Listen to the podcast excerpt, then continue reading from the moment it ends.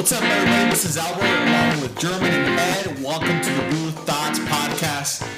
And here we are again. Uh, we missed you guys last week, and we are here uh, excited. Um the Laker game is wrapping up right now. We're excited about that. But um, first of all, we'll start uh, with the best thing that's happened to us, or the best thing we've seen this week. Um, I'm gonna start off with just Lakers. I've been enjoying watching the Lakers uh, give the Heat uh, a beating. Um, so that's been fun. It's exciting to see they can possibly win their 17th championship. I'm not going to say it's going to happen because I don't want to jinx it, but I've been excited about that. How about you guys? Uh, well, best thing I saw this week is uh, I helped my sister move in. Move in. Uh, she moved a little closer to us now. She was living out maybe like an hour and a half Timbuktu. away. Yeah, pretty far. And if you guys want to know where she lives, tune in. We might share it at the end of the show. Maybe. You might give your zip code. Maybe. you have to wait till the end though. Or the middle. No. the best thing I saw this week, uh, the MLB playoffs that started going. Uh, baseball's fun, man, and I know I know the narrative, the national narrative is that baseball is dying off, and I know that it's a sport that if you weren't raised with it, you don't like it. I love baseball, man. And playoff baseball, there's nothing like it. Yeah, yeah. So watching just baseball all day this week was so much fun. Um, the Padres had a lot of fun. The Dodgers are really good. The Yankees seem to have turned it around. The Twins are the Twins. Anyway, it's the best thing I saw this week. Yeah, well, um, with that, um, before we get into it here, German made a great uh, cold brew drink. Shout out to you. Oh, um, yeah. It was good. It was um, smooth. What do you guys think? I liked it. It was. You made it? It was definitely smooth. I, I I liked it a lot. I, Yeah. I might have I might have it again. Yeah, Nice. it's pretty refreshing, you know, and it definitely gets you caffeinated, and it's a good afternoon drink if, if you're into like Yeah. dark coffee and Yes, it is. that kind of stuff. Um, cool. Um, so what, what, what's going on in Major League Baseball now? You were just talking about it, German. Um, baseball. So we got uh, so baseball's are in full, the the the players are in full swing. I think that one of the biggest takeaways from the week, or one of many, I should say, uh, the Twins are still the Twins. The Twins are the team that makes it to the playoffs. They do really good in the regular season. You get really excited. Oh, this is the year, and then they show up and they do absolutely nothing. Um, and so they, they went into the playoffs, and I think they've lost 18 straight playoff games. The Twins. So their MO is to get into the playoffs, get swept, and, and, and, and leave. That's what they've been doing. So that was not as fun. One thing that came out of that series, they played against the Astros. The Astros came out a little confident. The Astros seem to have their pep, uh, a pep in their step again. Uh, Alex Correa, he's talking again. The Astros in the regular season were kind of mopey. They're serious, and, and at the end of that series, you saw them smiling again, and they're starting to feel themselves. The Rays in the AL are, are just super, super talented, and I think that that series with the Yankees is going to be so much fun. I think the winner of that series is going to go all the way to the World Series in the AL, in my opinion. And then, and in the NL, the Dodgers took care of business. Uh, the the Padres were pushed a little by the Cardinals, but they took care of business. The Cubs, man, those dudes showed up. They fell out. They fell on their face, and they completely.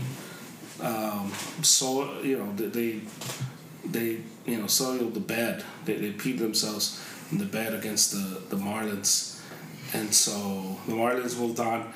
And the Braves, the Braves are a lot of fun. I love to watch them, and so that's so. All around baseball is is in full swing. AL, the the division series start this week. Um, yeah, some more stuff coming up ahead. Yeah, keep keep your eyes out for the Dodgers Padres matchup. That's gonna be a really fun one. Yeah. And yeah, I, I do agree with you. I think I think possibly the, the Yankees are depends who comes out but between the, the Astros and the and the A's. But yeah, and it's, it's going to be very interesting to see. Yeah, I, I think the Yankees the, th- the Yankees are the same kind of like the Chiefs from the standpoint of the Chiefs are going to score.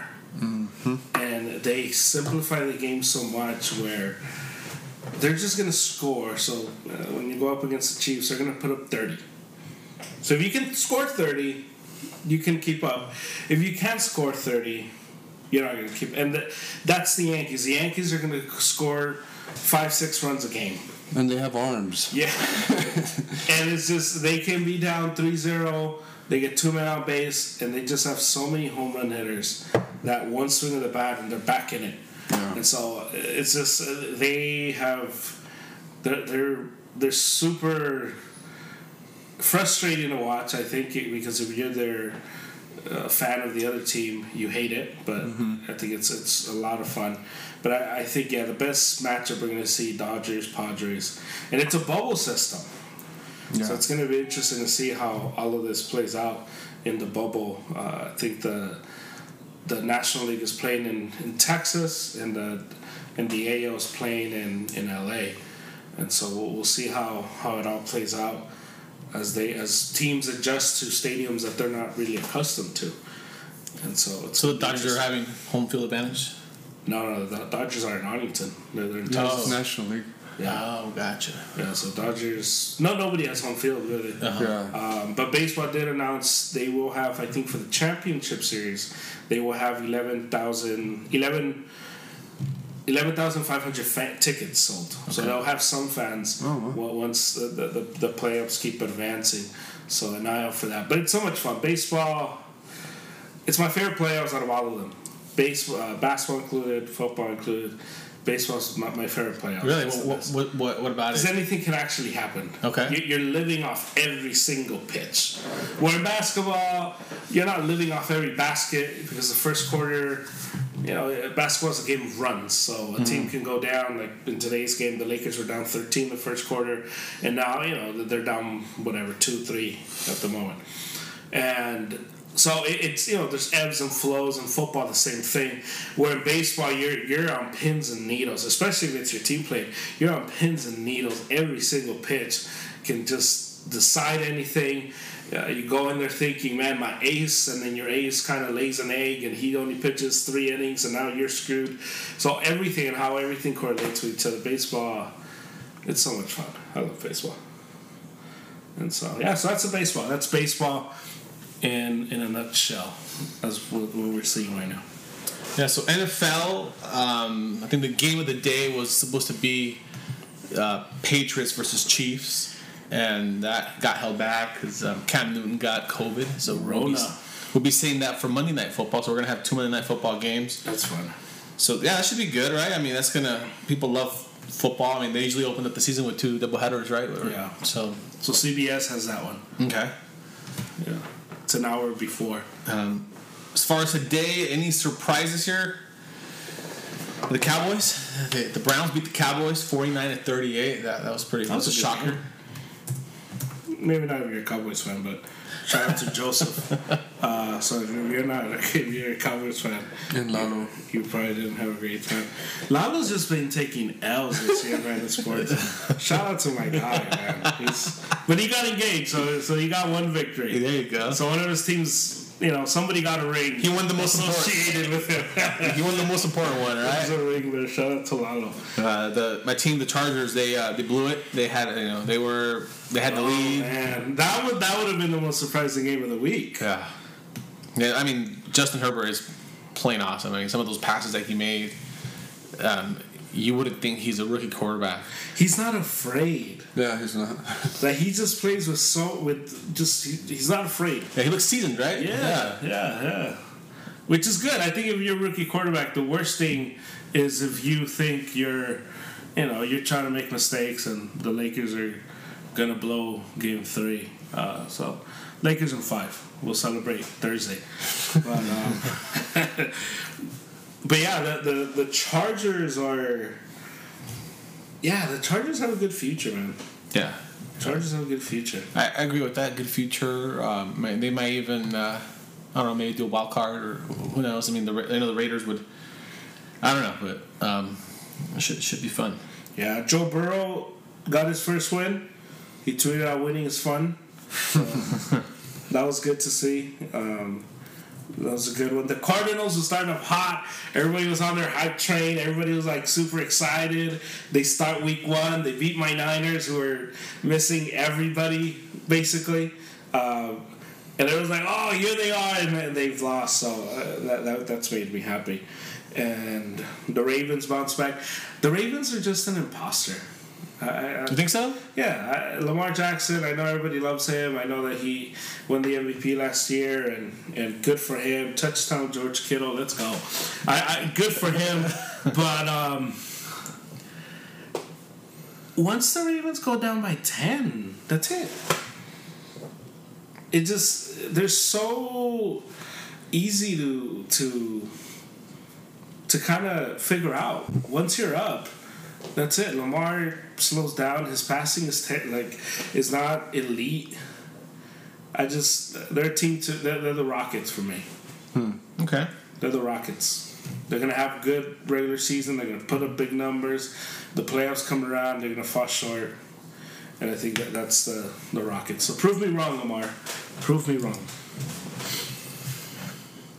So what do you guys think about the the Bills? I mean, they beat the Raiders. They're undefeated. They're th- them, the Packers, which had a bye week, and uh, No, the Packers play tomorrow. the, oh, that's right. They play tomorrow. Yeah. So the, the Packers are still undefeated.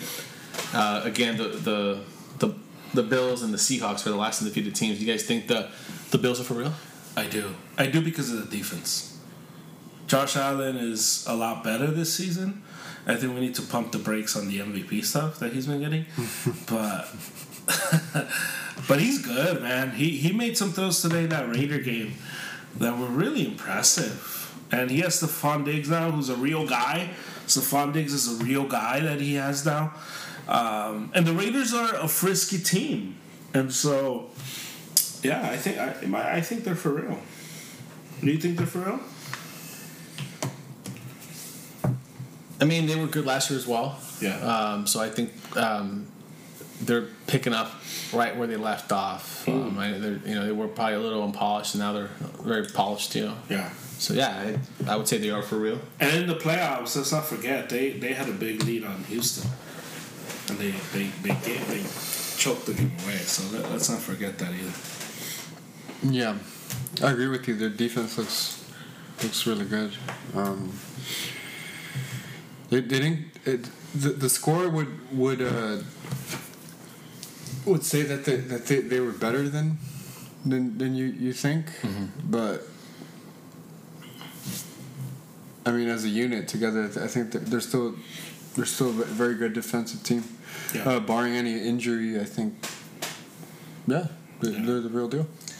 So, so what do you think about this whole COVID situation? You know, Cam, Cam Newton. Uh, Yeah. I mean, he, he's not he's not playing tomorrow.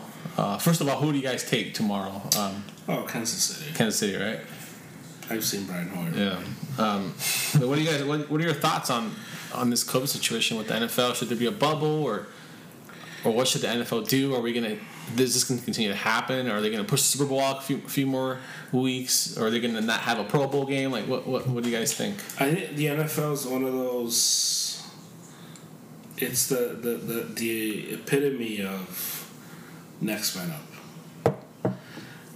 And, and I think that's what's going to happen with the NFL. The NFL is going to.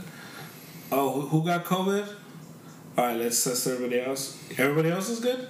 All right, dude, just, you know. That's what we're seeing with. We'll see you in two weeks. That's what we're seeing. Yeah. Um, I think the the game that did get canceled was the Titan versus Right, versus Pittsburgh. yeah, uh, because they had so many. Uh, um, Titans had so many players with COVID. It, it was just you know Yeah. that game will get rescheduled later on in the season. Week seven, they're saying. okay. they'll play. So this week was a uh, was a bye week. Mm-hmm. So they kind of just advance the bye weeks. Okay. Yeah. All right. Um, But yeah, in terms of the bubble, in terms of answer your question, I thought about that, and I think that I think that could work.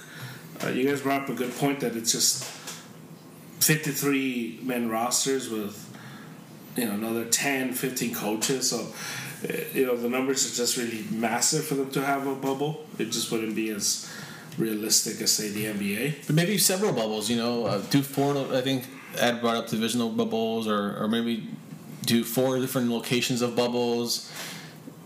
It, it's hard. Yeah. You know, um, maybe you travel between bubble. You know, like you hop on a plane and you go to the other bubble, and so on, and, and that's it. You try to coordinate it to where okay, you're going to be in this bubble, and you know you get the try to set it up where you do the, the minimum the minimum travel for all the teams. But I mean, it's hard to coordinate. I mean, the NBA spent so much money on this bubble. Yeah. I mean, which has been successful. Um, but it, I just can't um, imagine how much you know that it would cost to do the you know a, a NFL team with 50 man roster. Yeah. Yeah, it would- be really hard to, to say, and I think, but I think that's why you, you won't see it because of the next man up mentality, and you got the practice squads and all that. Um, and baseball was able to do it for the most part. The Cardinals were the only knuckleheads, and they, you know, they, they were able to figure it out.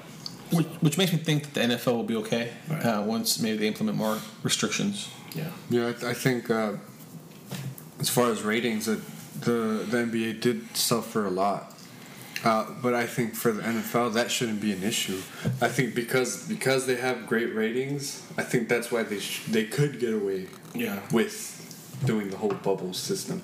Well, what I mean by successful, I mean more like they haven't had any like COVID situations within the bubble. That, that's what- that's No, more what I mean. I'm, I'm just saying that that the NFL could get away with it even better. I think it would be more successful in the, in the NFL. Yeah. But I think the reason why the NBA's ratings were down, I think, was all the social justice stuff too. And also timing. Yeah.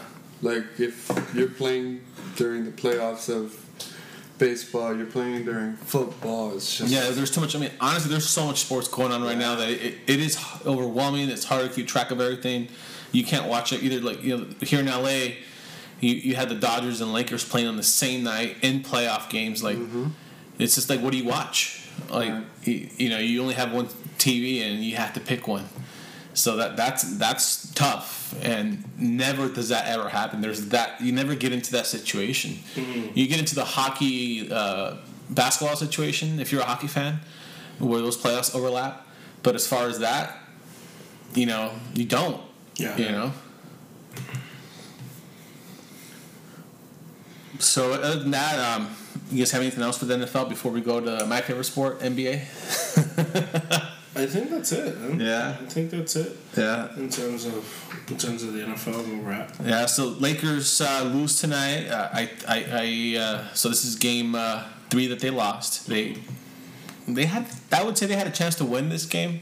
Yeah. I would say they. I'm not going to say they gave it away. I think the Heat actually, you know, earned the win fair and square. It wasn't. A, the Lakers had the chance to, to be able to to beat the Heat. They it, they came within four five points uh, towards the end of the game to the, within the last six minutes of the game. So it, I was hoping for a sweep. I, I said that the Lakers would beat the Heat in six. And the Lakers, you know, they played very well defense. They caused a lot of turnovers. Um, they've adjusted. Um, and you, you know, you saw the, the zone defense um, in game two, and they adjusted to the three. They, had, they shot the most threes ever in a game. And in this game, I'm not sure if they're not motivated or or their defense seemed really off. Um, it, their their defense wasn't what it used to be. They didn't get as many. Uh, they didn't cause as many turnovers as they normally do. Yeah. Uh, what, what, what do you guys see in this game? What was it? What do you guys think the problem was? Anthony Davis is really quiet. I know he got into foul trouble, but he was really quiet today. Um, we've seen the Lakers do this in, in the playoffs in every series. There's a game that they take off where I think that they feel like they figured the other team out. They have the series wrapped up.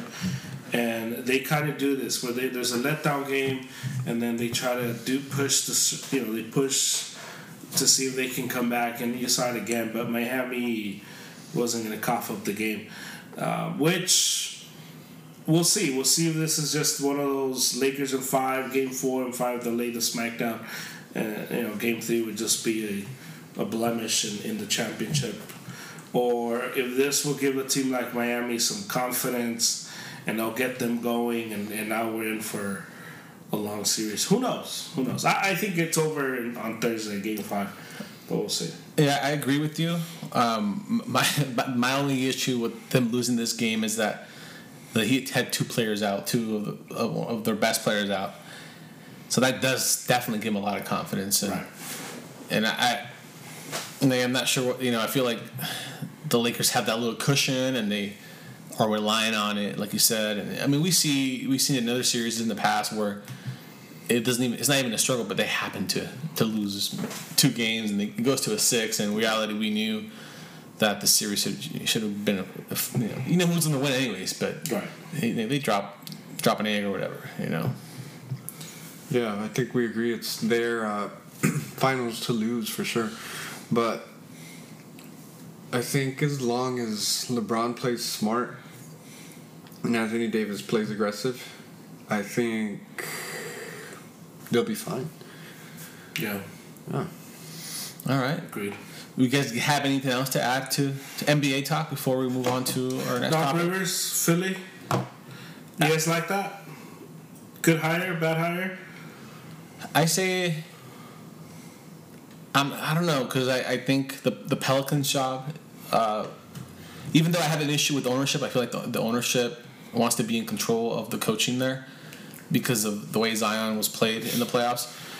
I think that would possibly be a good good place good place to go. However, they're kind of in the rebuilding stage. I'm not know sure if Doc Rivers wants to go through that again. He kind of went through that. I don't He- think he- so. I think they're You think they're ready to win? not a title, but I think they're Yeah. ready to start being a to learn how to win. Yeah, because the, the whole reason Doc Rivers came to Los Angeles to play for the Clippers was because the Celtics were, you know, dump, dumpster fire, and you know, all of a sudden you have Chris Paul, you have Blake, and so he saw a lot of potential. It was one of the first times you see a coach get traded to the Clippers. If you guys remember that, it was a trade. Signing a contract. Yeah. He just re-signed with the Celtics. Yeah, yeah, so, it was- yeah. So it was, really it was it was, so weird, and I think even draft picks were thrown in there for him or something like that. So it sounds to me he doesn't want to go through that. He's probably in it later in his coaching years as well that he just wants to win today. And of all the places to go, that that's probably would have been the place to potentially win. Even though I don't believe that they are championship material at the end of the day, Who? uh, the Sixers. Oh, okay. Yeah, I don't believe that they, they have what it takes. And be you know, it's not the.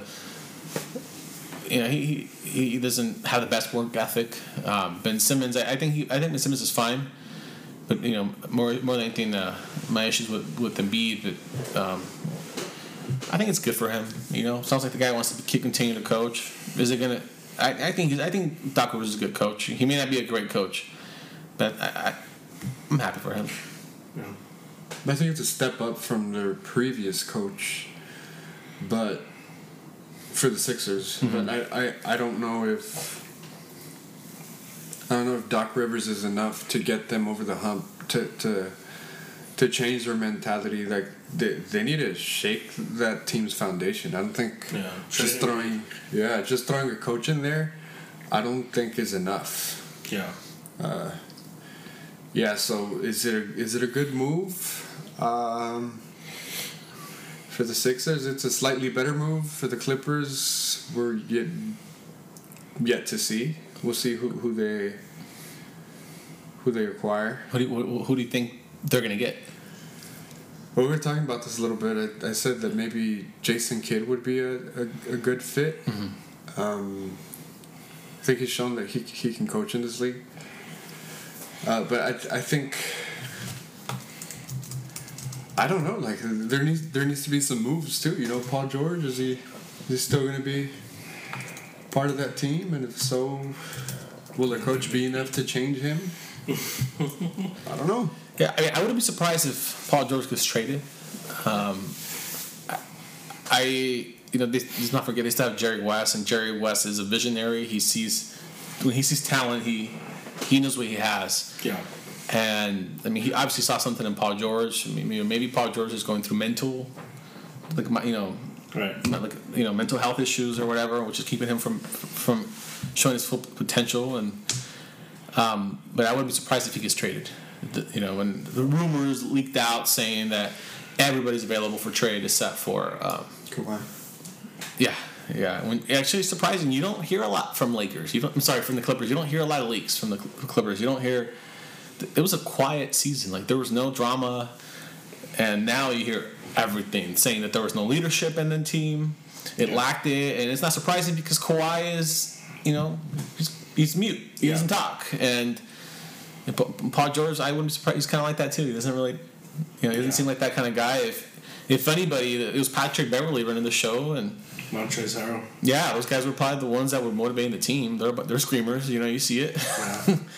um, but uh, you know, if I was Doc, I would have waited a year. yeah, I I, agree. I think it's. I think Philly. They're talented, you know, but a lot of their problem, yeah, and it's just the, the fit. The problem there was the the offense, and Doc is not a is not a coach you bring in when to innovate your offense. Doc Rivers is a guy you bring in to talk and, and talk to your superstars. Mm-hmm. But the offense, the, the sluggish offense, the dead end offense, is a staple of Doc Rivers. Um, so I just think it's it's. I would have waited. I would have waited a year, do some TV, go work for ESPN again. It just takes some time. You're getting paid anyways. Just take the time, relax, and next season when an opportunity comes up, and and you know because he would have been just the number one pick for everybody. And a job opens up where you can go in there and, and have a better situation than, than the one he has now. Uh, that's what I would have done. You know, the coach that surprises me that hasn't coached to this day is Mark Jackson. I, I thought he was a great coach with the Warriors, and I mean he he built that team up to to championship, you know, caliber. And he was just let go more for more for issues. that He had disagreements with the, with the ownership more than anything. It wasn't even a coaching Yeah. decision, but he's taking his sweet time, and I, I know we'll see him again. It's just a matter of time. I think he's the guy that there's whatever it is that happened in Golden State has followed him throughout because he's a guy who doesn't even get a sniff at an interviews now. I don't think he wants to though. I think he does. If you hear Really? him on the broadcast, he's Yeah. constantly, you know, in a very subtle way, throwing his, his hat in the ring for a coaching job. That, but I think whatever it is that he did, Uh-huh. whether it was the religious stuff or he he took that to an extreme on a on a professional team, and because there's talks of that where he would kind of treat the dudes that didn't want to go to the Bible study different than the dudes that went to the Bible Oh, really? study. And so that kind of stuff, he might never coach again. wow. So, but yeah, I think he's a guy who did a good job in in, in Golden State. Obviously, Steve Kerr did a better job because Steve Kerr actually opened up the offense and, and unleashed the, the Splash Brothers mm-hmm. and Draymond. But in terms of the Clippers, I'm surprised they let Doc go without having a guy already.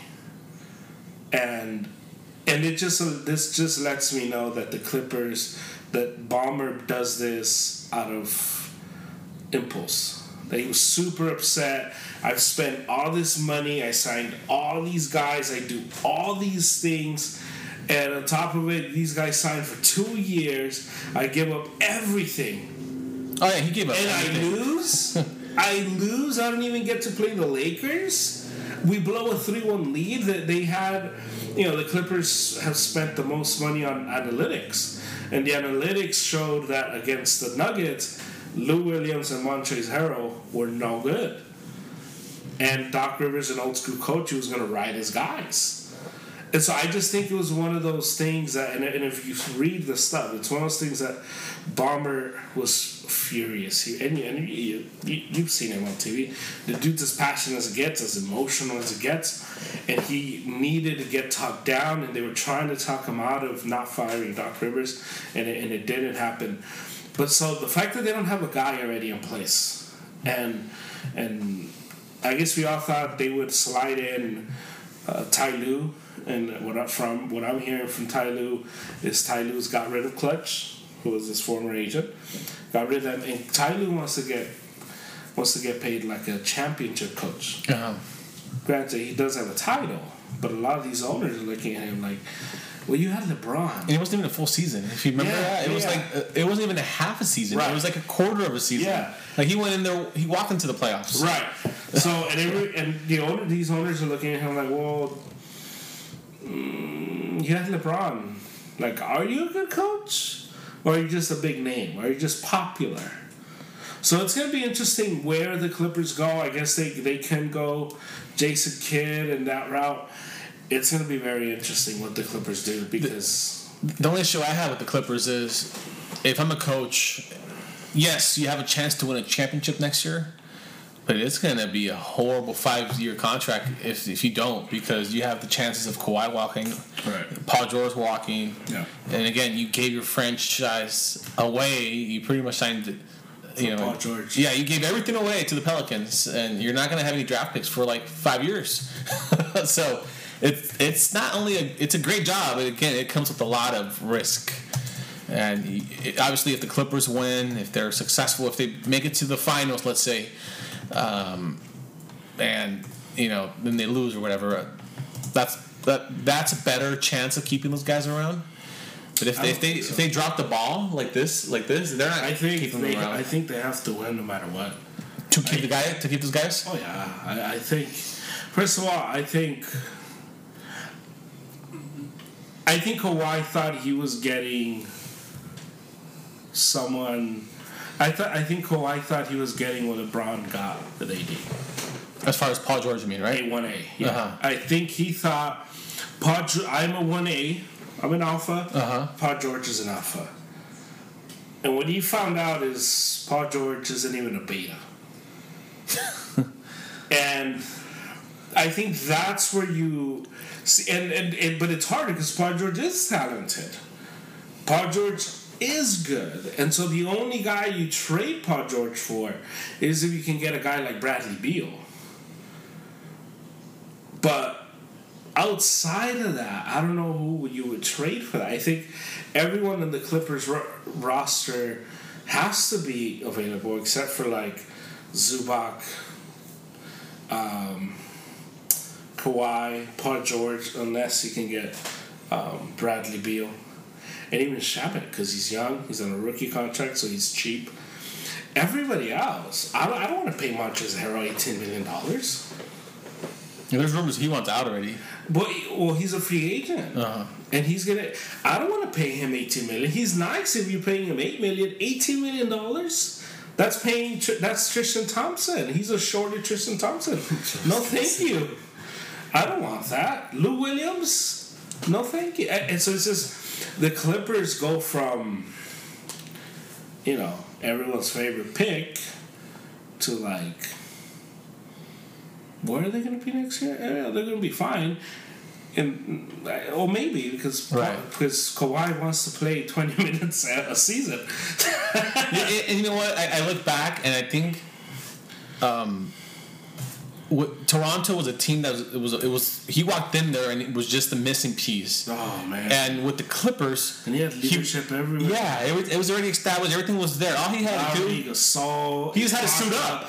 Nick Nurse. Oh man. yeah. And with the Clippers, he played more of an important role because the, the team, yes, the the the the, the you know the, the the a lot of the part of that team was already there the following year, but you have to remember that this was this team was Kawhi's team. Like it was supposed to be his team. It was supposed to be uh, built around him 100 percent. Yeah. Because you saw the Raptors, you know, without Kawhi, you know, they would still win games.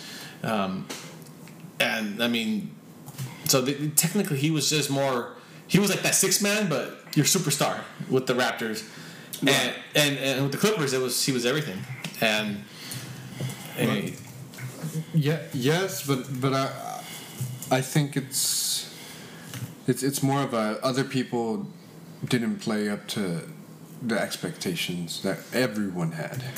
Hmm. I think I think that that's the main issue because I mean it's not like Kawhi was going to be a leader. Like we know that what he is. He's not. He did what he does. Like his numbers were, were pretty similar.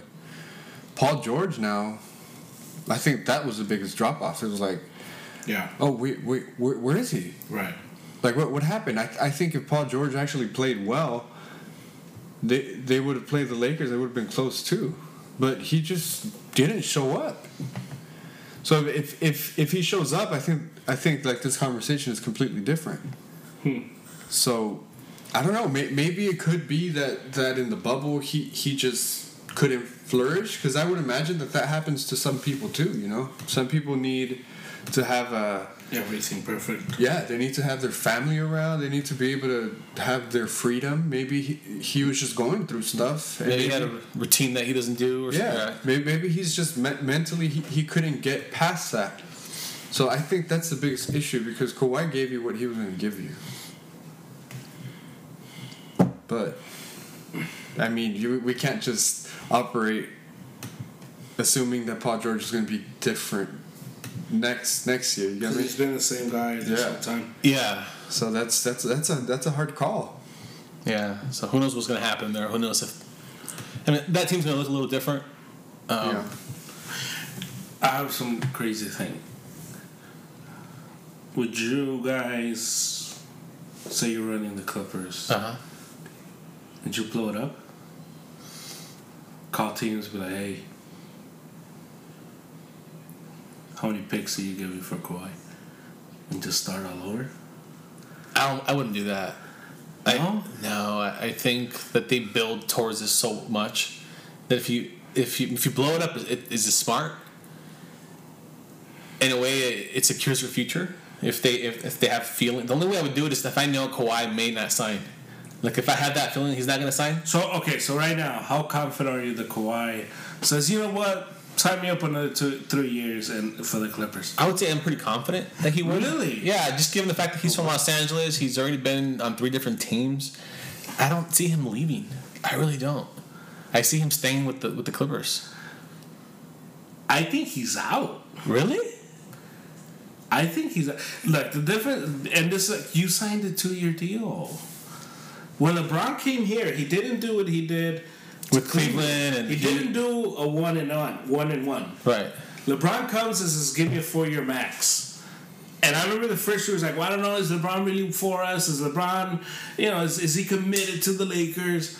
And they asked LeBron, "It's like I signed a four-year contract." Oh, yeah. And Kawhi didn't. You know, you make a good point actually. That it's like- yeah. And everything went up in flames this season. Are we sure they're gonna be better next year? He's a year older, more more more miles on those knees.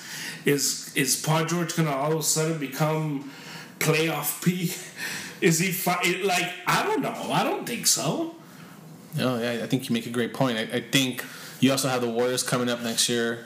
In the, in, as far as the West goes, right? That's the, well, that's the, the, league issue. in general. Yeah, and you have the Brooklyn Warriors Nets. are back. The Nets are back. That the road to go back. You have the Heat. uh, The, the, The Heat? Have the Nuggets are gonna Yeah, be the. Nuggets are a year older. Utah's a year older. Yeah. So all of a sudden, this was the year. This was the season. Phoenix now. Yeah. this was the season for them. Yeah. This was it. Yeah, I, th- I think I think the conversation though has to go. Can we get better players to pair with Kawhi? Mm, for this Yeah. next season, right? Yes. So if you can, then I agree with you. Then don't blow it up. But if you know you can't and you exhausted all your options, if you know you can't, yes, blow it up. What like what what are you gonna do? Just run with run with Kawhi? Kawhi Yeah. is great, but he's not going to be enough to get you through the West. No. It- yeah, because I mean, it's gonna be either it's gonna be feast or famine. So avoid the famine, right? It's, avoid it. Yeah, I just think. I, I just don't know what the plan is in two years, because the, And- I just don't know. And they have a new stadium opening up in 2025. If they open it, if they if they don't go to Seattle, which And maybe that's why they don't do it, because you gotta sell some tickets. yeah, which what the Lakers did with, with Kobe, they signed the the Spectrum contract, and the Time Warner contract at the time, and they, because of that, they signed Kobe for that stupid deal that Right. where he was injured half the time. but most it- of the time. But it's one of those things that because I was seeing you guys that, but the, the you know they play in Staples downtown, and if you're from LA, you you, you know it's downtown. Yeah, They can't give away tickets. Yeah I don't knows? know. I, I don't know. They're gonna now be responsible for their own arena, their own stadium. I don't know. I just don't know how all of this works out for them. I don't know. I just think the best case, best best case scenario for them, just blow it up or, or move to Seattle. Blow it up, move to Seattle, and start all over. But but if you blow it up, I think when, when we say blow it up, it doesn't just mean like okay we're gonna we're gonna tank. Right. I think blowing it up with, with a purpose, and what I, what I mean what I mean by that is uh, start to change the culture. Oh, for sure. You know, like start baby steps. Like start developing the, the Clippers so that. Not, not that people are, are going to think, oh wow, like the Clippers are, are this championship organization, but, uh, but that they have at least a good foundation, Yeah. and that people can get there. They have a good coach that's gonna that, that's gonna lead them. You know, so not just tank or blow up, Right. but actually with, with purpose. Yeah, I agree with that. Uh, and it's possible. I mean, it, it's possible to, to, to fix, put a band aid on this whole thing and avoid not having all those picks that they gave away. Yeah, yeah, because I just I don't know. I, I look at their team and and I look at the West. I don't know if the Lakers are gonna, uh, Yeah, and it's the same thing with the Lakers. uh, But the Lakers are in a better spot because they'll hopefully be coming off a championship run. AD, by all terms and purposes, he sounds like he's gonna re up max deal with the Lakers. hopefully he bulks up maybe And 15, so yeah, pounds. so the you know, but the Lakers will be coming in champions, so it's different. But I don't know, man. I, I think things could get real, real ugly, real fast for the Clippers if they don't win a title next year because they have to win a title next year. If they don't win a title, Kawhi, Paul George walk away, and now you're stuck on a team with no picks, no stars in Los Angeles. And we've seen teams, this happened to teams. We saw, The Nets go through that. yeah, the Nets went through that, and you see the Cavaliers go through that. I have a crazy idea. Yeah. Follow me, okay? so uh, Regulate them to the D League. Jason Kidd, okay? Yeah. so goes to the Clippers. Okay. They use him to lure. Uh, um, uh, what's his name? Giannis. Giannis. If you if you get Kawhi and Giannis, Okay, so you bring in. Okay. you you can That would work. That can be a contender. Oh. Yeah, that sure. would work. But you have to convince Paul George to stay and Giannis to. No, no, I, I don't think like Paul George's this not part of it. Assuming Paul George isn't. I meant Kawhi. My bad. Oh, okay. I meant Kawhi. Yeah, Kawhi, and, and if they, they can keep some shooters or get some shooters, because that, that would be the only question.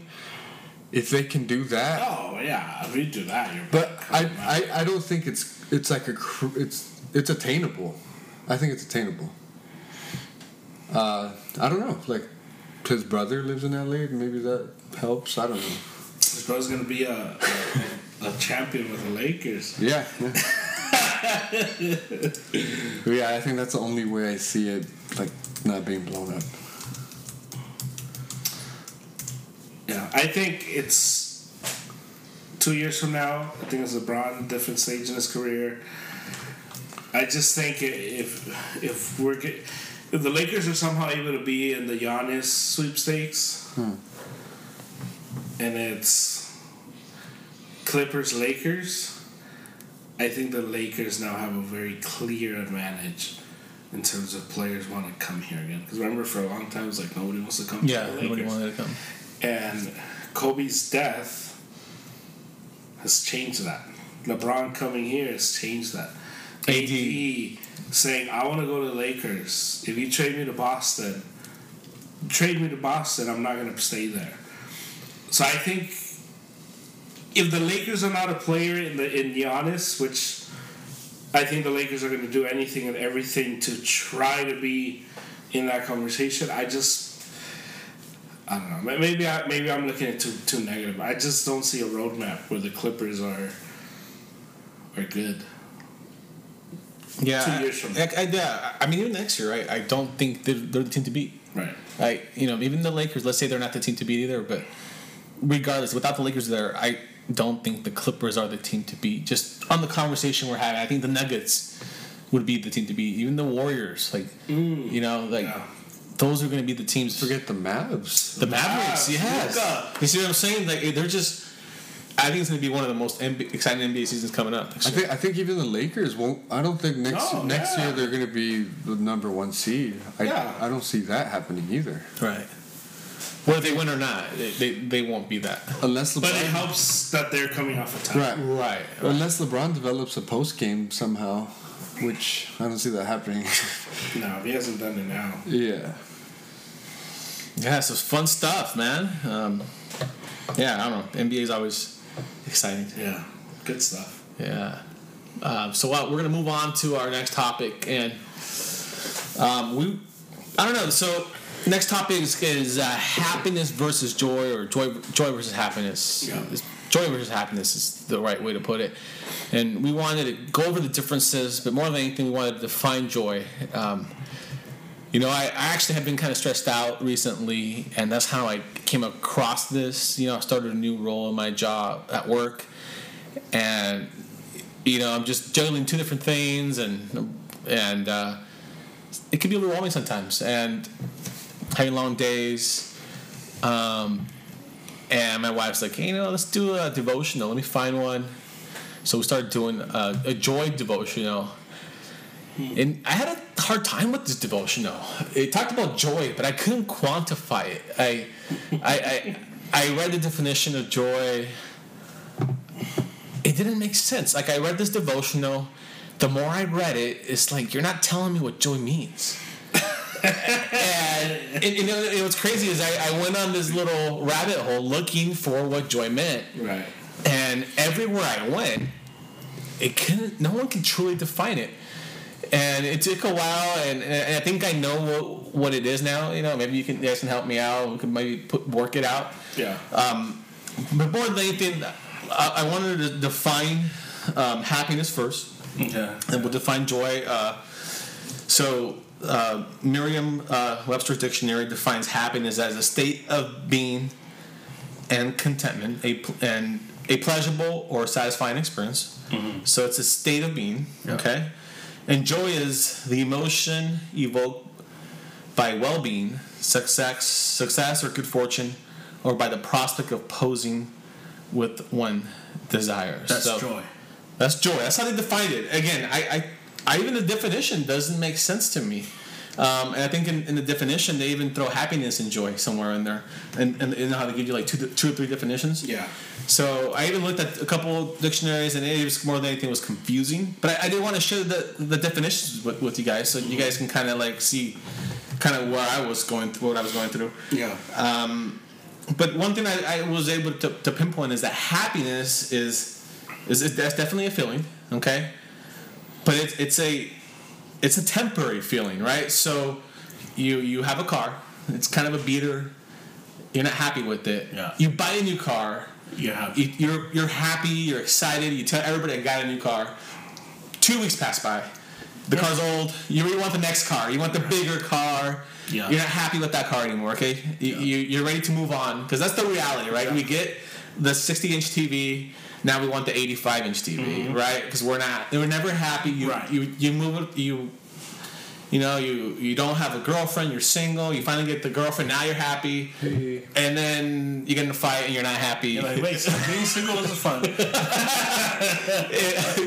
you know, or you know, um, whatever, right? And stuff like that. You, you know, you're not happy with where you're at at work because you know you wish you were somewhere else, and Yeah. you get there, and then you're not happy because now you're stressed out. So or your old job wasn't as bad as you thought. exactly right. You don't you don't know what you what you lost. Um, so with that, you know, happiness is more of a it's more temporary feeling. It, it comes and goes. It, it's like your fuel tank. Like you have a full tank of gas and you use it a little bit and it goes back to empty. Yeah. Um, and usually happiness is more materialistic stuff. You know, um, it's usually external. Exactly external. Yeah, there you go. Yeah. Um, and um, yeah, so, um, and so now I'm to go over joy a little bit, and this is going to be harder because I'm still challenged through this. I'm not 100 percent sure how to explain it, you know, and and I think it's okay, right? I mean, like part of me is like I don't feel 100 percent prepared for this podcast, but I think it's okay to, to talk about it and to try to talk about it and to learn from it. Um, but for what I got is joy is more of a of an attitude, okay. Um, it's independent of circumstances. So whether you had a bad day at work, whether you got fired, whether, whether you experience, you know, you know, the worst, it it doesn't change whether you're joyful or not. That doesn't change. You, you're still going to be joyful. Yeah. Um, you're content. So um, you, you're you're thankful for what you have. yeah. You're satisfied where you're at. Exactly. Um, and uh, the last one I had, which I believe is the most important part from being a, a believer, is it comes from God. Um, I believe that you can't have it with, without Him. Um, but what, what I got out of this is, you know, you experience the loss of a job. Um, I've experienced that before. And I look back at it, and it's because of that job, I was able to purchase a home. I was able to make my monthly payments t- towards my car. I was able to provide for my family. My wife and I were able to take vacations, and and because of that job, I have the job that I have now. You know, um, it's it's just one of those things where that's kind of where like joy looks like. You you you look at the bright side. You look at the good things that come out of it, as opposed to having the negative attitude. Oh, I got I got let go. This is the worst. No, you look at you know what I got let go, but it's all right. I'm thankful for my experience there. I'm thankful for the battles that I went through. Um, it makes me a better person today. That's kind of what, what I got out of what joy is. Um, it, it's kind of a, thank a, a thankfulness attitude. Um, Yeah. You know. Um, before I go, before I more, dig more into it, um, what, what are your guys' thoughts here? Because I, I have a lot more, but I just you know wanted to hear your thoughts on it. I think joy, yeah, I think joy is one of those things that we say a lot, and it, and it looks good on. It looks good on the the decorations you buy at Ross, Uh-huh. but it's Or Marshalls, more Yeah. inclusive. it's just real hard to to, to get it to grab a hold of it. Right. I think I, to me, the best definition that's because I it's one of these words, and, and as a believer, it's one of these words that no definition would be satisfying enough. Right. That's how I felt. There- There's not going to be a definition that you're like yes, but I think as a believer, we have to get to a place where you have to find a definition that is you are the most comfortable with. And to me, it's contentment. Being joyful is being content. And I think of Paul's letter to, to the Philippians. Uh, and that letter, if you read Philippians, four chapters, and it's Paul talking about joy. Be joyful and, and rejoice. And again, I say rejoice. And so when we read that letter, we kind of think like, man, Paul was like feeling good and he was like happy and he was joyful. But if you read the background of that of that book, Paul's in jail. It's one of the last letters he writes, and shortly after he writes that letter, he gets decapitated. The dude's in jail, talking about joy, That's, rejoice. that's, that's what blows my mind. And again, away. I say Yeah. rejoice. And I don't think Paul was, uh, uh, what's the word, uh, a masochist.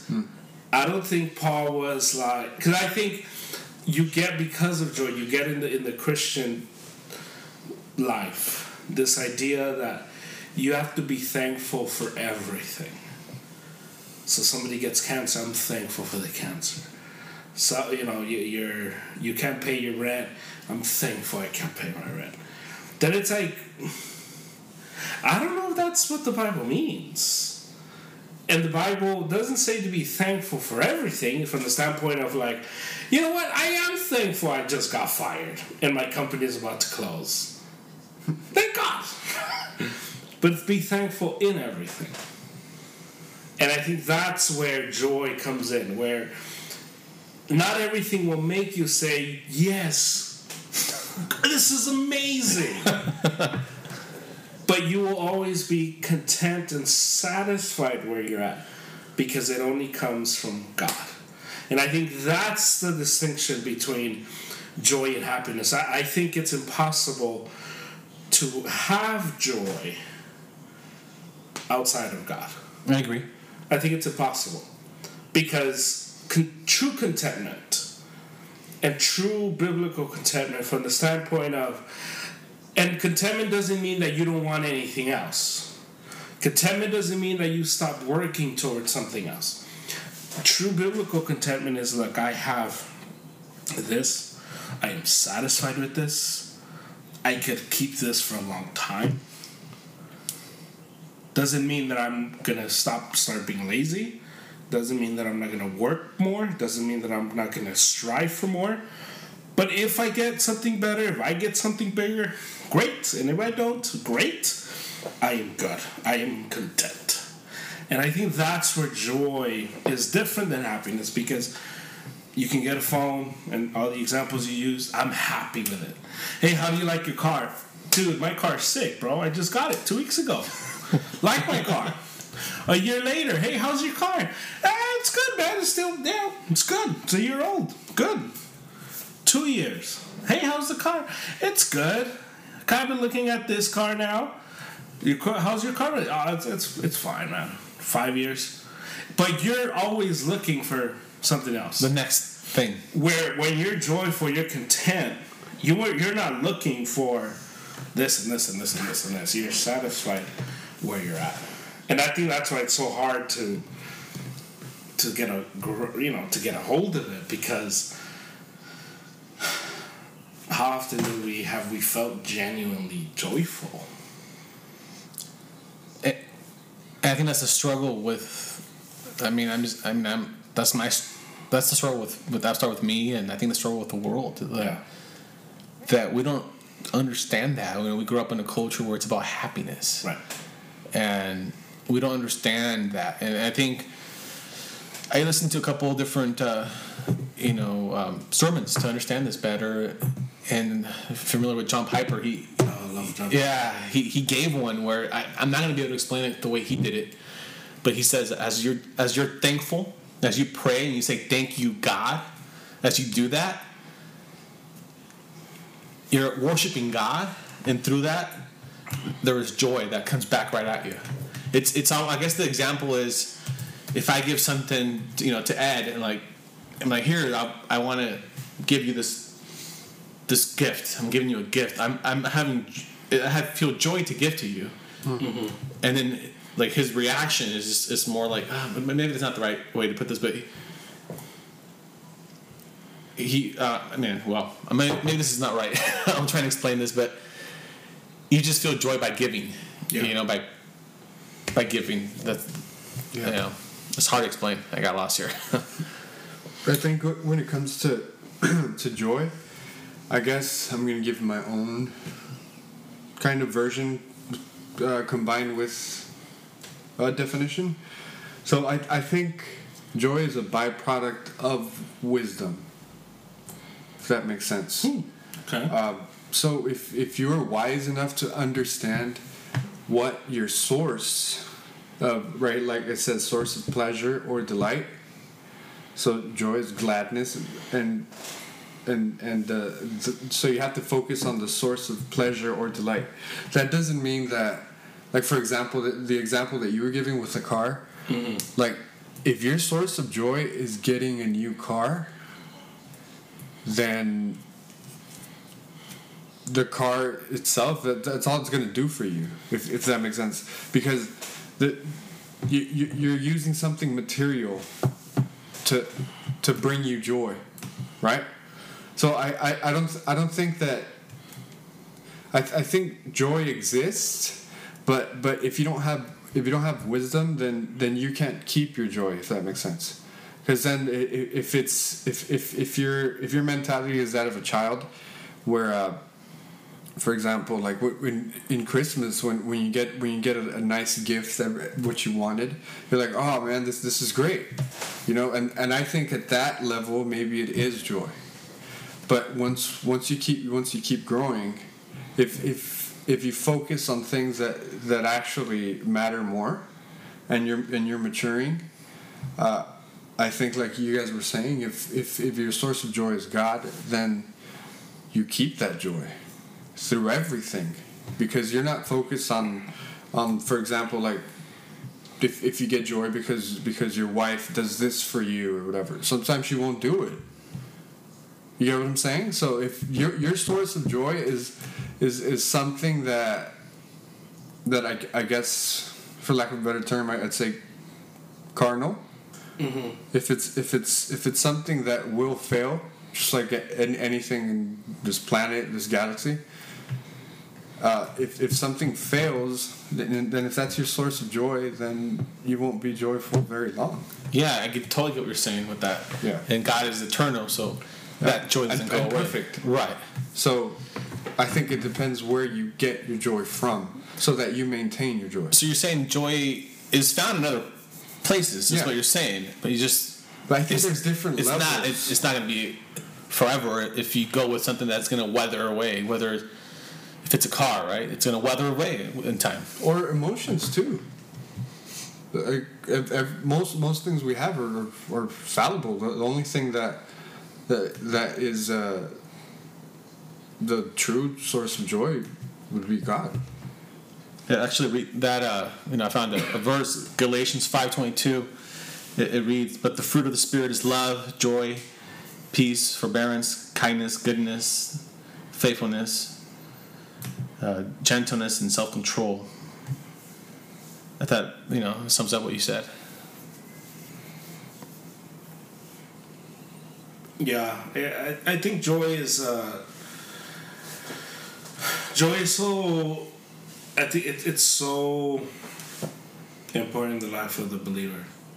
I think that the Christian has to fight for joy, fight to maintain the joy, fight to keep, and I mean fight from the standpoint of it's so easy for us to get dragged down by the stuff around us, the circumstances, the problems, the storms around us. That it's so important, so vital for the life of the believer to to fight to maintain this level of understanding that God is with me. I have no lack, even when you think, even when you feel like I am lacking this. To have the understanding you know what what the psalm says the lord is my shepherd i shall not want and so being completely satisfied in god when everything around us is telling us you need this you need this you're missing this you're missing that you, you're gonna have need this. And i think that's where i think we, we need to we, we find the, the joy and we have to keep the joy because from the economy to the election to uh, the pandemic to you know th those that are married those that are single and and the things that go on with that that come with that the marital problems the loneliness depression anxiety uh, health problems and, and all of these things it's super important to to maintain this idea that I need to fight to not lose this joy. I need to be willing to be passionate to make to keep myself in this place where I am completely satisfied. And this week, uh, you know, this last week we it came to, whole, you know, kind of face to face. I came face to face with it. And in my family, you know, we had a death in my family last Friday. One of my uh, cousins died from cancer, and it was one of those things that she she was a believer, and and you get faced with this like with with, with this thing of yeah she's with the Lord now, hmm. but she's still gone. I still feel pain. This still hurts. My life is forever altered in the life of her siblings, her mom, everyone involved. They think like, man, like how am I? How do I, how do I maintain not myself happy? Because obviously, unless you're a psychopath, you're not happy in that situation, but joyful. Because that's what the Bible calls us to be joyful. Count it all joy, the Bible says. So, how do we do that with death? And it's and we do that with the understanding God is bigger than death. And to the believer, death isn't the final thing. To the believer, death isn't where it ends. To the believer, God reigns in even in, in the death of the believer, they God reigns because they they live forever. So joy becomes even more of a gray area sometimes in death because you're like, so am I supposed to be thankful?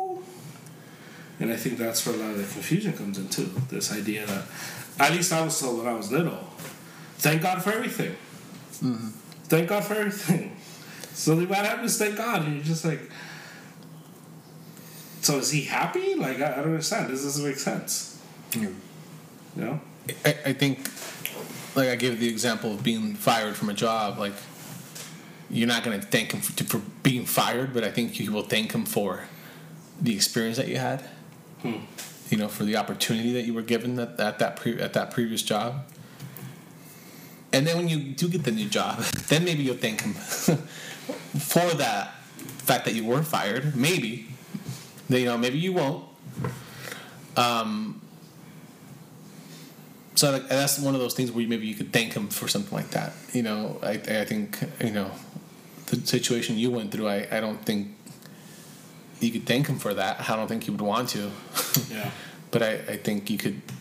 I think you're thankful for the memories from what I from what I see. Yeah, I, th- I think. Well, hearing both of you guys talk about it, I th- oh, sh- See, this is this. The Niners just got picked off. We have everybody hurt. Nick Mullens, you do not bring joy. You are a thief of joy. in the words of Michael Scott. Come on, man. oh wow. Okay, sorry about that. um, yeah, I, th- I think what just hearing both of you guys speak, I, th- I think what what what comes to mind is you have to you have to have perspective. So that even when there are bad things that are happening, whether you want to look at the good things that you got from that experience Yeah. or the possibility of getting a better experience. So I that that's why I think when I was saying wisdom, like I, I think that that's super important because there are a lot of people that are smart but aren't very wise. Mm. So what that what that means is like you understand how how things work, but you, you don't really understand how it works for for you, I guess. Um, so like in, in terms of perspective, I I think when when when you lose, like let, us say a, a loved one, um, if they were suffering, you can you can find you, you can find a joy in that that they won't be suffering anymore. Right. Yeah, yeah. So I, I think that, that that's what I mean. Like sometimes we have to take a step outside of ourselves to understand that the wor- the world doesn't revolve around you. Mm. It's not you. Mm. Things happen in spite of you. Yeah. So if you take a step back and you see, I try to do this a lot and take different perspectives. Like take take a step back and see what's happening, and and if it, not put yourself in God's shoes, but just be another party. Right. You know, just, just see. Okay, what what can I see that's good here? or I understand that there should be pain, but what can I focus on so that I can get through this and keep my joy? And I think that, that as I mentioned, if if you had if you focus on, on the thing that gives you joy, if it's not something that's that's carnal or or, or something that's going to fail, as mo- most things do, I think you'll be solid. It's, not to say that it'll be easy. Obviously, keeping joy is not it's not it's not an easy task, but I think with wisdom and perspective, it's it's attainable. Yeah, yeah, I th- I agree. I think that the important part is remembering you're not the center of the universe, and when things happen, good, you know, whether from from death to losing your job or even having you know having a miscarriage and stuff like that, it's bigger than you. And that is why I think it's so hard to find joy. which is why I struggled with trying to find the definition, trying to understand it. I almost feel like the people that talk about it don't even Understand? understand it to an extent. You know, um, Yeah. no, I, I, I, I it took I agree. I agree. it took a few, even the the wise people. Um, I don't think they can grasp it. Like the people that that are seasoned, you know, someone like John Piper. Not, not that he doesn't understand it, but like I, I had to listen to a couple of his sermons to get it. It wasn't just one, you know, Yeah. and I still didn't get it. Yeah. He says so. John Piper has this thing. You know, and his thing is you know desiring God. This is the website, and he defines it. God is most glorified in us when we are most satisfied in Him. That's what I was trying to explain. I didn't know how to explain that earlier when I got lost. That's the his motto. That's what he lives by, and it's a great motto. But it sometimes can get real hard to live by that because you're like, so what does that mean?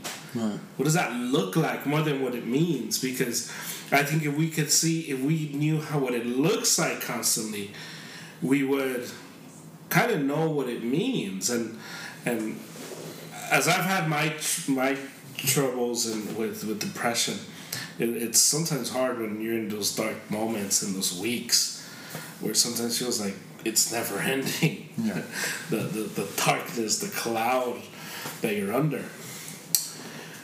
And in those moments, it's like, man, like how I feel the worst. I feel all the and one thing that has helped me during those moments to get to the point of joy is what I feel, whether loneliness, worthlessness, you know, uh, alone, and all these things. These things may be real from the standpoint of like I, the thoughts are real. They're, they're totally real because I'm thinking them right now, but they're not true. What God says is true. What's going on in the Word is true. What's going on around me is true. That when I feel like nobody loves me, the feeling is true, but the, the feeling is real. But that isn't the truth because I got family, I got friends, I got, you know, all of that. Nobody's there for me. It may feel very real, but I can reach out to somebody, hey, I need to talk, blah, blah, blah. And it becomes all of a sudden not true.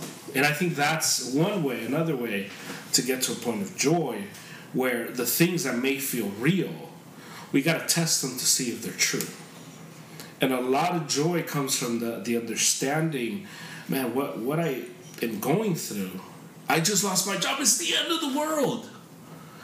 It may feel that way, and that's a very real feeling. And if you've ever been laid off, it sucks. I've been laid off, and it's the worst thing ever. But you end up finding out, wait, it wasn't true. It was real, but it wasn't true. Hmm. And I think that's a, another balance And, you know, because I think at this point, we're, you know, any point, I think for us to, but we're approaching this very humbly because we admit, hey, I, we don't know what it means. We're trying to figure it out and, Yeah, but and throw these things into the, the ring, you know? I, I think what what it sounds like we're, we're all trying trying to do right now is contextualize joy, Right.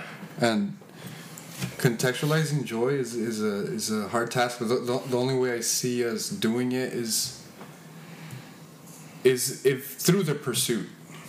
because if if you're pursuing joy, and like I said, if you keep the focus and in God, then through the pursuit, you're gonna know how to combat the the stuff that that brings you down and takes away joy. Because I, I feel like like maybe maybe joy to try to try to paint a picture. Maybe we got we have this glass and the the joy is is full, and let's say depression comes, and that that means okay we spill some water out. Mm-hmm. So now it's a, it's a little more empty. So we need to find a way so that the joy that came out that we put it back into the glass, right? Yeah. So so through through living and through the active pursuit of joy, we're gonna understand how how we function.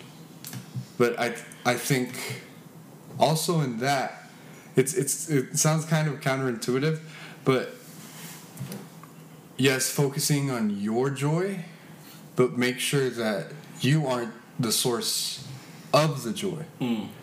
So I think that's where the perspective comes Because then in. that becomes happiness. Yes. Yes. Because if you're just trying to please yourself, then you're you're not joyful. Mm-hmm. So, so yeah, I, I think I think keep perspective, keep your eyes keep your eyes on, on God, and and find ways to combat the the, the stealing the stealers of joy, as you said. What was his name? The Thief of Joy, uh, Nick Mullens. Oh my God. Thief of Joy, Nick Mullens. He got benched. Good job. I I think it's interesting how you put that.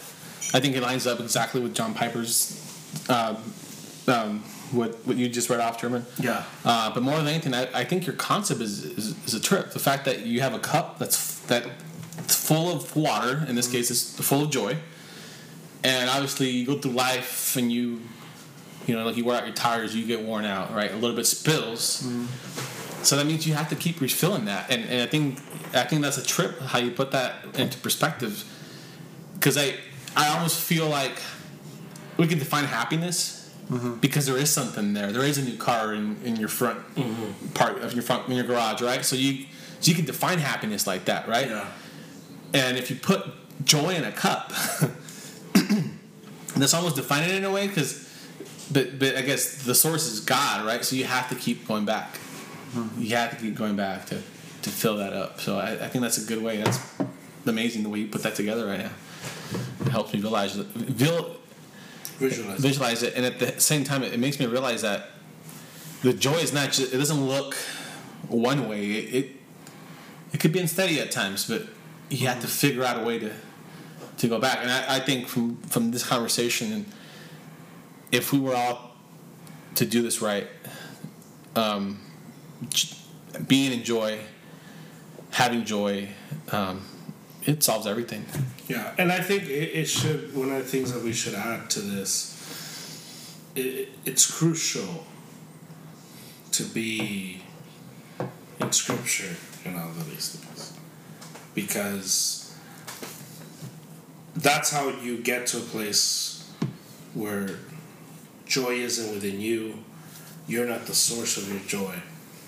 Where Scripture allows you to understand it's bigger than you. And, and reading Scripture correctly, reading Scripture the way it's supposed to be read, from the standpoint of you're not the main, you're not the hero. So if you're reading First Samuel and you're reading David and Goliath, you're not David. And your marital problems is not Goliath, your debt is not Goliath, your whatever is not Goliath. You're not David. Jesus is David. And your and the Goliath is what Jesus takes down. You are the the, the, the scared is Israeli soldiers that are there.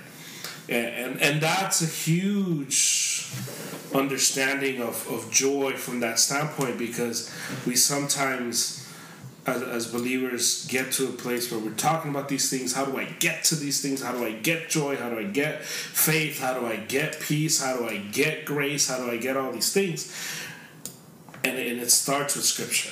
And if you're not in scripture joy becomes even more of an impossibility to attain because th- there's nothing that you- you're not feeding yourself by what god gave and left on the earth for us to, to feed off of and i think it's, it's important to to throw that in in the conversation as well Yeah, this has actually been a, really good talk. I, so it's been uh, very uh, it's definitely having this conversation, like talking about this, and I've been reading into this, and it you opens up my eyes more, getting your guys' perspective. So I'm not sure if you guys have anything else to add to this. No, that's it. All right. So great, great chat, guys. I, I really enjoy this. Um, so it's definitely a, a good reminder, you know, to good reminder. Um, so yeah, let's just move on to our final thought, German. Final thought. All right. So we live in the age of, of, of technology, social media, smartphones, iPhone, Android, whatever you got. And we live in a world now where I think we're all, but for the most part, on our phones always. And we're checking our phones. We're we're check not checking one of the social media accounts. We're responding to a text message, looking through an email, reading the news, looking at the weather, whatever. Our phones is everything now. Mm-hmm. What- You want to learn something, boom. What does this cost? Google it. And we live now in a place where it's kind of it's all social media. It's all phone, not not social media. It's all phone. And so you, you get now this group of people that talk about being present. And so there's this spoken word by this uh, rapper propaganda. Shout out to him. Where he does the spoken word uh, be, being present. And he talks about the, the importance of, of being present off your phone, paying attention, the whole thing. And I think that's overplayed. I think this idea in, in, in the world we live in now, where people say, man, you know what would be amazing? It'd be amazing if you could just show up to a place, no phones, no nothing, just conversations the way it used to. And I think that's super played out. I think I am able to be present and be on my phone. Check and not in a rude way where I'm just constantly on my phone and all you see is the top of my head. But I can check, oh, I just got this. And still be completely engaged, be completely involved in the conversation. Uh, the person doesn't feel like, oh, he's not paying attention. My, my my ability to keep up in the conversation and add to the conversation isn't isn't diminished because I'm on the phone. I think the people who who want to live in this world where it's like pre smartphones need to get over it, adjust with the time, and yeah, if someone's being super rude about it, call them out on it. But if someone's responding to a text message while you're saying something that's not this cha- life changing thing, you're just telling me about your commute to work, and you get crazy because I respond to a text, like, come on. I'm present. I'm here. I'm here, and and I, and maybe and and that's where I come from. I think we could, we live in a place in a world now where I can have my Twitter up, I can have a game up, and I can still be conversing. I can still be talking, and nothing changes. That's my final thought. Okay. Um, I'm, I'm on the other side now. I mean, we're doing this podcast. I mean, start off, and we have a football game in the background, Right. and there was a touchdown, and we were in the middle of something, and we got interrupted because of what was in the background. Yeah. and I think that that's part of the the that's part of even though we were completely focused on our topic, we have this in the background. It still serves as a, dis- as a distraction, Yeah. which to me, you're not 100% focused on what we're actually doing, because the, the fact that it was, I mean, it caused a distraction within the pod. Sorry, guys. So, it- it's fine. I mean, I'm just, I mean, we're talking about this, so Right, I'm right. bringing it up. Yeah. Um, and um, I I get your I get your point of view. Um, I think it's it, we live in a world where it's very hard to put your phone down. I mean, you have stuff going on there. You have family reaching out to you. It could be an emergency. Um, and you have your email. You have your work. I mean, it's you know, work is ha- you can't get away from work these days anymore because work follows you whether it's on your phone or, or you know you have a laptop on you. Like you cannot get away from work. Yeah. Work is with you, you know, twenty four seven. Yeah. Um, you might get that phone call. It's an emergency. You have to go take care of it. Again, work related. Um, I don't have a problem if you and I are casually talking about something, and it's not, in my in, in my opinion, that important. You know, maybe we're talking about the weather, right? and you look at your phone, you respond. I don't have an issue with that. Um, but I do have an issue if it happens throughout the conversation a lot. I do have an issue. Uh, if I find that at times you're not responsive. Um, I do have an issue um, if I were to go on a date and the girl that I'm on a date with does that a, few times. What's that? Nothing. A few times. I'm gonna have an issue with that. I don't think I'm gonna give her a second date. Like this girl's on her phone half the time. Then she's not that cute. I'm just kidding. right, you know, I, I don't think I, I, I want to go again. Um, you know, there's, I've got a car accident once. Um, I'm driving in, in my car. I look down because my phone lit up. I didn't touch my phone. And I got in a car accident because of that. I looked down a second too long, or I don't know. That tells me my phone is a distraction. Um, they have done studies in the past where people are on their cell phone with, with Bluetooth devices, wireless, and they're saying it's just as dangerous or worse. Actually, they're saying it's worse than drunk driving. To, to be on your phone wirelessly on Bluetooth with both of your hands on the steering wheel, but the fact that you're on the phone trying to conduct a vehicle, Yeah. they consider that worse than drunk driving as far as focus goes. Um, I saw this other study that that they talked about that that back in 2000 our attention span was 12 seconds and it's actually gone down um, to 8 seconds in the world we live in today this, this study was done in 2015 so from 2000 to 2015 the attention span dropped down from 12 to, to to 9 seconds because of smartphones because we have more distractions um, so I I get where you're coming from. I totally do.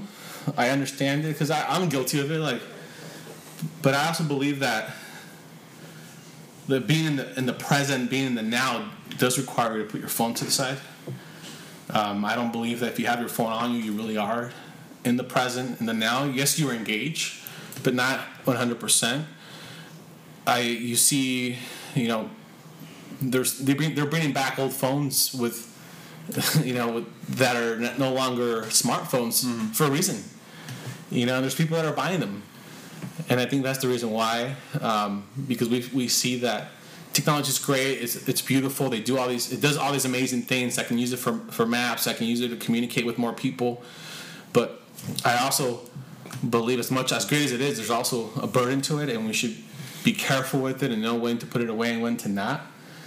Um, you know, if you have a, if you're at the dinner table with your family having dinner and the, you know everybody's on their phones and you're not really having a family dinner because your dinner's with whoever you're on on social media. You're giving them the, their attention. You know. Um, so that's my perspective on that. Um, I have seen uh, when you do put the phones away, there is more interaction with, with people. Um, and I, I also believe that we were so used to ha- having something in our hand. I remember one time I had a fidget spinner in my hand, and it took away that satis- that that the it, it gave me the satisfaction as if I was on my phone because I had something in my hand to play with. You know, I also believe eye contact's a big deal. Like looking into someone's eyes and having that conversation, I, I, I believe that that plays a role. I believe that if you can't look at someone in the eyes, like you know, that person could be shady. You know, maybe, maybe, maybe there's other reasons why you can't do it, but mm-hmm. I also believe that's important. Yeah. You know, so those are my thoughts. But I totally get what you're saying. I mean, I'm guilty of it. You know, it's hard not to be on your phone when you're talking to somebody. You know, but I, I get your view. But I, I think when, when it comes to, to being present, uh, I will cede one thing. Some people are able to do it, and I think that's where you're coming from. Because, uh, like, if you guys don't know, German can watch three games at, and record a podcast and tweet at the same time. How he does it, I I don't know. I have to put my phone in the back. So, but I, I'm self-diagnosed ADD, like like everyone. Shout out to my MMD. But yeah, I'm, I'm pretty bad. Like I, I'm watching the, the, the game that, that distracts me, even if I don't care who's playing. Like Yeah. It's not my team. That distracts me. A sound could distract me. You have something in your mustache. and Not that you do. Like I, that'll distract me. But I I think. Uh, person to person, it's it's different. Yeah. But I think generally speaking, most people can't function or be present with their phone in their hands.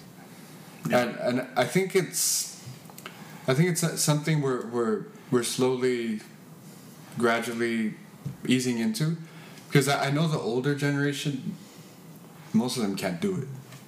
Like period. I try to have conversations with, with Oh yeah, with yeah. my mom, and then she's like, uh, like the other day, I, I told her, I, I told her, hey, hey, mom, like I was gonna tell her a whole story, like I, I I was excited to tell her a story, and as soon as I start speaking, she unlocks her phone, puts on her glasses, and and she just starts reading something.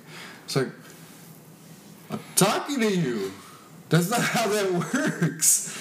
And then she's, and, and then I, I left, and, and, then- and then she's like, mijo, mijo. And I, come back, and I, t- I told her, if you keep doing that, I'm not going to talk to you. Like but I, I, I understand what you're saying. Maybe one day we'll get to that place. Yeah. But I feel like most people aren't there. And I'm speaking for myself only, but also from what I've seen. Yeah. I think you're rare. I think. Look, I, I think I, maybe I'm speaking for the rare people then, because I just think like I get this all the time. Hey, I'm I'm here. I'm like, yes, I'm here too. I nothing happened. My conversation with you didn't didn't, didn't diminish. My points didn't get weaker. It's not like I was like, what, what, what was that again?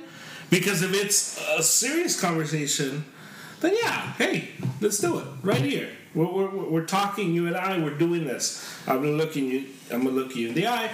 But if we're just hanging out and nothing's really happening, we're just hanging out. We're talking about whatever, and it's just a whole lot of nothing vital. That's where I have the problem. I get the driving, and I get that. I think, yeah, don't don't be on your phone. yeah, don't, don't do that. Today there was a there was a girl on my way here. It was green light. I was turning, and this this girl wanted to go straight, and she just three cars turn left. Three of us turn left, and so she realized, oh, and she went, it's the worst. But I, I was speaking to her from the standpoint of you're in a social gathering. We're socially here together. But nothing's happening. We're just, it's a kickback. We're hanging out. Yeah. It's not a big deal. It's Yeah, if it's a kickback, it's fine. I mean, like I said, you get a text and you reply. You, you know, maybe it's your girlfriend, your wife saying, "Hey, are you, are you there yet?" Or it's cool. Yeah, you just want to make sure you're safe. That's cool. Yeah. But if you're constantly on it and you're at a kickback, I think that's different. You know, but I, I get what you're saying. I think you're speaking to more casually, right? Picking it up. Hey, oh, oh the Lakers won. Okay, cool. And you put it away, right? You may even be a conversation and start to continue Yeah, that hey, conversation. Yeah, and I get what you're saying. You know, it's funny. Um, you know, Ed described uh, German the way he operates. You know, and it's true. He has a computer here, has an iPad, and he has his phone, and we have our TV here. So it's like a million things going on. My sister, growing up, um, she would do homework with TV. She'd be Oh, studying, yeah. and I, I wouldn't believe her. I'm like, you're not doing homework. And you know what? I, and she was, and and uh, she needed the TV like background noise or who knows, and and it worked for her, and it continues to work for her, and uh, so that's why, you know, I think you're one of those, right? Look, I as far as like, I tell people at church, I write my sermons with The Office in the background, or with. I need some. I need noise. uh If you put me in a room and everything's quiet, I'll get stuff done. It's just gonna take me a lot longer. I just need something. So I'm preparing for my sermons, reading my Bible, I do my devos with something on, something on. I need the uh, whether it's a podcast, whether it's a game, whatever. Tomorrow I'm gonna be preparing for my sermons with the two Monday night games on. but that's just but to me I that works for me. Yeah. And I and that's where I come. That's where this is where I'm coming from. Let's just just let it be. If someone can do it, let them do it. Don't be so crazy. Don't be so judgmental about that whole thing. Just let test. And if somebody can't, then yeah, you call them out. You say, hey, you know what? You suck at that. So either be here or don't be here at all. And and that's that that's that's where that's what I think. Yeah. Sounds like you don't want to be alone with your thoughts. Oh, I'm I, kidding. I love it. no, but that's how I am alone with my thoughts. Yeah, yeah. and it's it's weird. I, I if if I'm by myself, I can't focus. If I'm in silence, I can't focus. I need something because I'll watch. I'll put The Office on, and then I'll start thinking of stuff, and then I'll start working, and then The Office just becomes something in the background. You know, it's funny you, you mentioned this. I was uh, listening to a podcast earlier in the week, and it was about this guy. He's a he's a health guy, and he went over and he he was asked to talk to this company. Like, hey, I want you to go to my company and talk about health, and he did. And he shadowed this guy the entire time, and he spoke throughout the day. They spent the day together. And he said he's. I was really amazed by the way this the owner of the company operated. Every time people would come into his office, hey, we got to talk. All right, and they go for a walk. No. So uh, he like happened a bunch of times. Like he, he would go on a walk with these people. Yeah. And he's like, "What do you, will you do that for the health reasons, or is that is that how you get your steps in, or is that what you're trying to do with your Fitbit, or what?" He's like, "No." He's like, "That's one of the reasons, but the real reason is because when I go for a walk, I find myself to be more focused, more sharp, and we have better conversations." And I thought that was interesting because. Um, and this is may- this may I think you're kind of experiencing very similar things in your end when you're trying to do work uh, by yourself, mm-hmm. because my wife and I will sometimes be at the house on the couch just hanging out. It might be a little quiet, but we're like, hey, let's go for a walk. My wife and I, every time we go to, on walks, they're amazing. Mm-hmm. We have all these conversations. It's never quiet. Yeah. And I think it, it, it, it the fact that you're moving, that you're doing like activity, just like your mind just goes to these places, you know. Um, Car rides are like that for me. yeah, I do that. Yeah, I, I love taking showers. car rides with people and just have conversations. Hey, Yeah. I, I, I did. I, I love doing that. I love. Hey, let, us go for a drive. Um, I need to go wherever. Like get in the car and start picking Yeah. brains and yeah, yeah. Yeah, so that, I think it's interesting. I think I think the you know your, your mind gets somehow gets stimulated or something like that. I mean, but that's I think that's more like a one-on-one situational uh, things.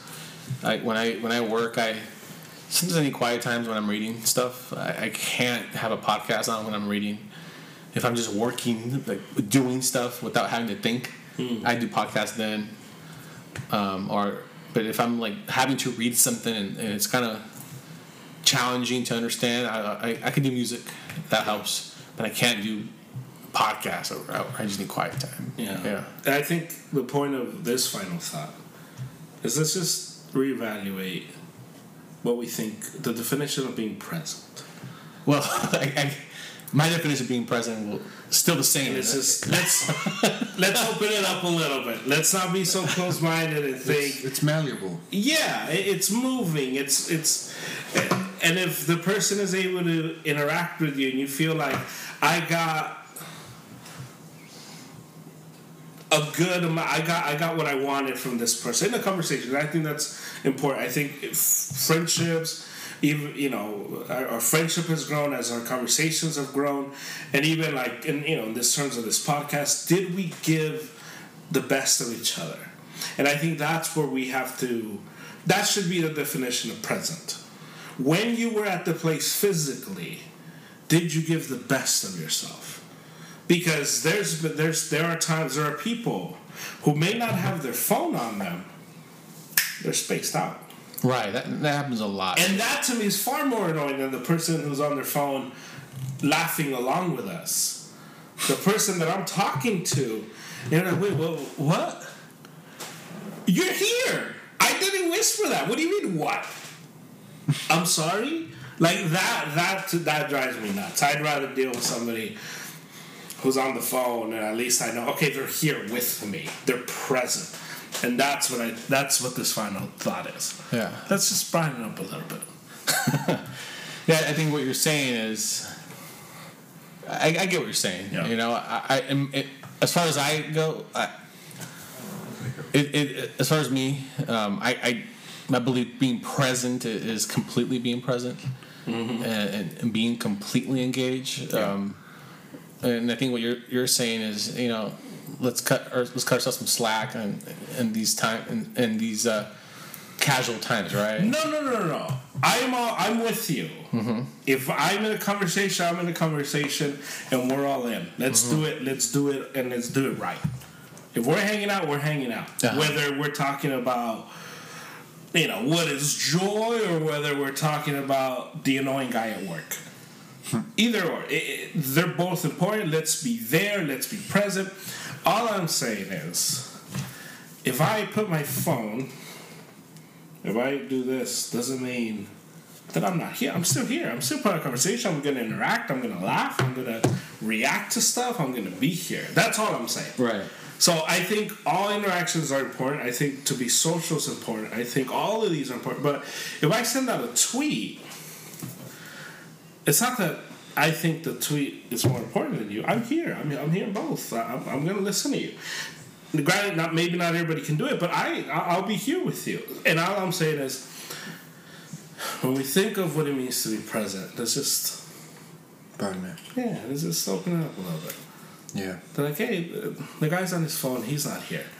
It's like actually he's more here than you because that's sometimes the case. The person that's on the phone tends to be more attentive to the one that's on the couch just falling asleep in the conversation. That's all I'm saying. Just just open up the definition. a little bit. Yeah. I think it's uh, everyone's definition is going to differ a little bit. Yeah. But as, as far as seeing, like you, you can tell if someone's present or not, even if they're on their phone. Yeah, you not. can. Right. I mean, I think what you're what, what you're referencing is people that are nitpicking, like, oh, you took your phone out. Yeah, yeah, yeah. Like, oh, you took your phone. Oh, Yeah. here we go. Yeah, yeah. like, here we go. What? I'm here. I'm So here. If I ask you a question and then you didn't answer that, then exactly. oh, okay, he he doesn't care what, or you're not that interesting. Right. yeah, you, you just know Yeah. it sucks. I'm sorry. Yeah, because we're all, let's be real, we're all guilty of this. You know, Yeah. we're all guilty of picking up our phones when someone's there. One hundred percent. You know, and yeah, I mean, I think it's one of those where you have to be careful of how you do that. Yeah. You know, and you get to know when too. Like, let's say you do have to respond.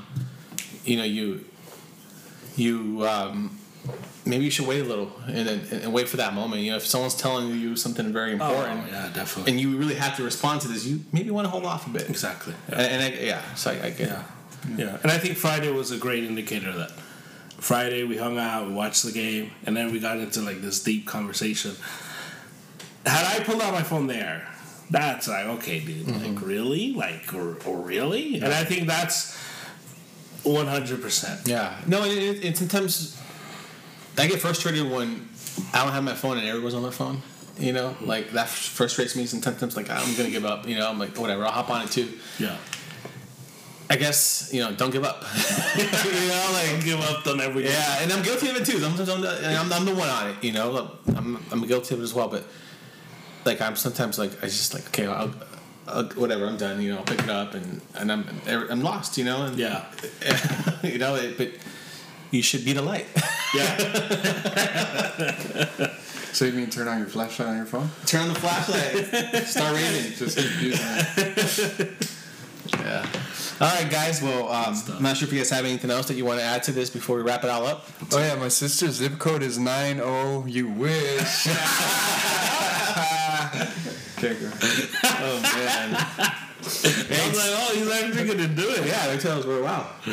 You drop off a, uh, uh, uh, you know, I was gonna baby shower it. present or something, you know. um, So, guys, thanks again for listening. Please uh, don't forget to follow us, brood dot dot underscore on Instagram. You know, Rate, give us a review, subscribe on Spotify, Google, Ditto. Apple, anywhere you get your pod, please. Rate, review, subscribe. Go Lakers. Free Canelo. We love you, Ireland.